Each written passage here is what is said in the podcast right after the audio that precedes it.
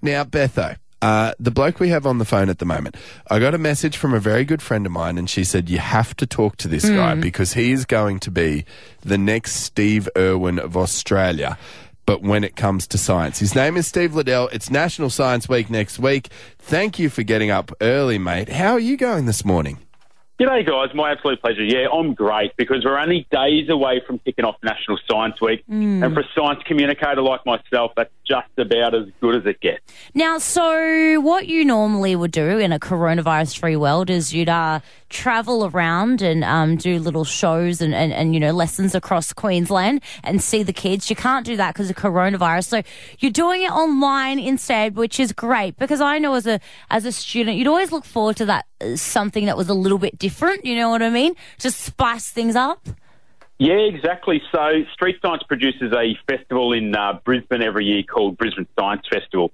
And with uh, COVID 19, obviously, we're not getting big crowds together, but great opportunity. We actually get lots of people rolling in from Toowoomba and the, uh, the greater region to this festival. But this year, we're running it online, which gives people all over the country the opportunity to. Uh, to interact with scientists and learn so much about this beautiful world that we live in, which is great for you guys.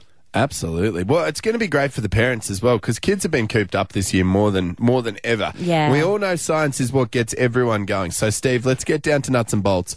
What's the most fun thing we can blow up at home? Yes. Do you do the Oh, volcano explosions? We do, we do so much cool stuff. Yeah, look, um, this uh, this Saturday at 4 p.m. Brisbane Science Festival is kicking off, and we're doing a bit of a launch party. So that's happening online. Mm-hmm. There'll be rocket engines that'll be light on fire. There'll be hydrogen and alternate fuels. But right through National Science Week, every single day, what we're going to do at 4 p.m. once the kids have gotten home from school, we're going to be running interactive puzzles where the kids and families can win a heap of prizes. And every morning, and now the kids, if they're going to school in Queensland, which they are at the moment, hmm. they can replay these later on. We're showing every single day DIY science that the kids can do at home just using Oh. basic materials that you find around the house. And that's Oh, the mate. stuff that they love. Uh, Just Yes. quickly before we let you go, Steve, I need to know. On another note, time no. travel. Does it exist? And if it does exist, do you reckon you could put me in a time travel machine so I could go back and get rid of coronavirus? You'll be the first one I'll be going to, Beth. Most definitely. Look, yeah, we haven't quite got there yet, but National Science Week is a celebration of all things science. There are so many different activities that we can get involved in, and it's times like this that fires the kids up and makes them think about those, I suppose, new technologies and new discoveries that uh, might lead to time travel, mate. Steve, uh, thanks so much for your time this morning. Also, thank you so much to all you guys putting this together. I think there's a lot of parents out there who have been pulling their hair out. They're working from home. They don't know what to do with the kids when they get home from school in the afternoon. So this is going to be massive. Kicks off next week.